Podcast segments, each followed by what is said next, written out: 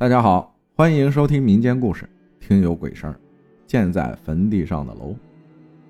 二零零八年那年，我十八岁，生活在江苏省一个小城市里。我在一个服装厂上班，没做俩月，我们就搬到了新厂里上班。刚到这儿的时候，就听说这里以前是乱坟岗，因为盖我们这个厂子啊都迁走了。起初呢，也没太在意。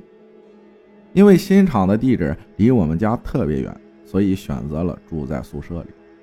那个宿舍办公大楼附近三室一厅的房子住的人比较多，相安无事了几个月。听说办公大楼后边都是坟，办公大楼院里还有个假山，里面供奉着观音，每天都上香。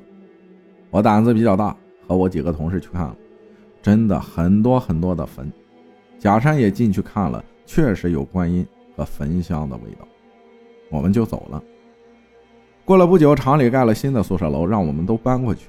我选择了一个靠南边阳台的床铺，阳台前面什么都没有，是一片空地。楼下有个临时搭建的小屋，里面住着个老人，带着个黑狗。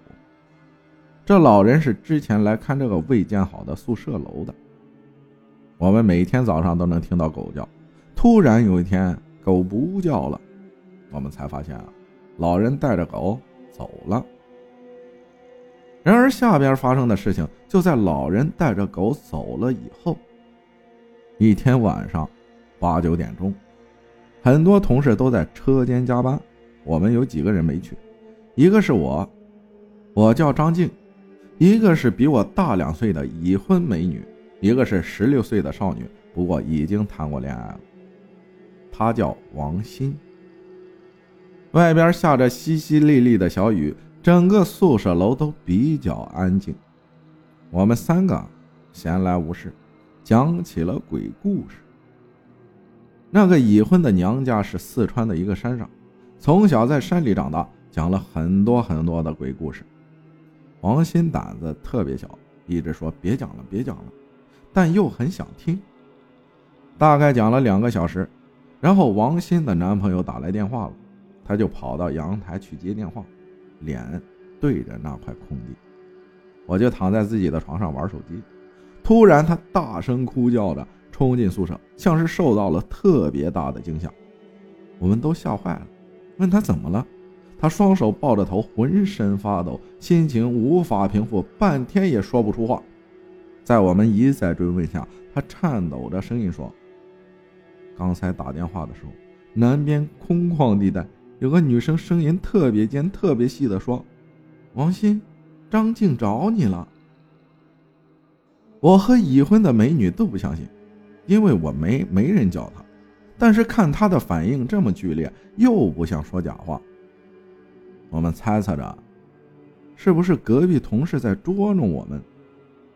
但是王鑫否认，声音确实从南边空地传过来的。我胆子比较大，和那个美女一起去南边空地上查看，还在空地上破口大骂，问她为什么要吓唬我们。之后，也没发生什么。回来以后，王鑫不敢自己睡，非要跟我睡。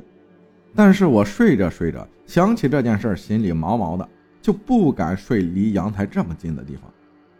我就跑到同事的床上，但是王鑫也跟了过来。这件事以后每天都变得不正常了。我们宿舍楼厕所灯永远都是修好了就坏，没好过几天。我每天上厕所都特别害怕，晚上去厕所有个拖把挂在那儿像个人头，每天想上厕所就喊同事一起。这件事情整个宿舍都知道了，每天睡觉都不敢睡着，那感觉是特别难受。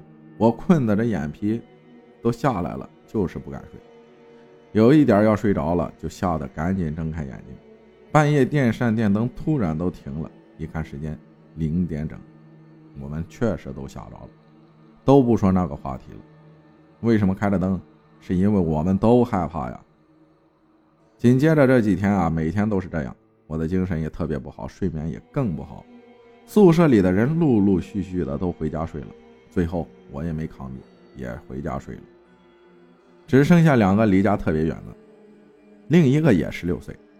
他说有天晚上也是雨天，那个时间听到了有女鬼在喊他。后来听我们楼下做早饭的阿姨说，那里以前都是很多坟的，他家以前那里还有田。他以前带儿子下班晚去田地里，他儿子说有个满身通红的孩子向他招手，让他过去一起玩。感谢橘子味儿分享的故事啊，阴煞之地还是女生宿舍楼，肯定会多多少少有些奇怪的事情。感谢大家的收听，我是阿浩，咱们下期再见。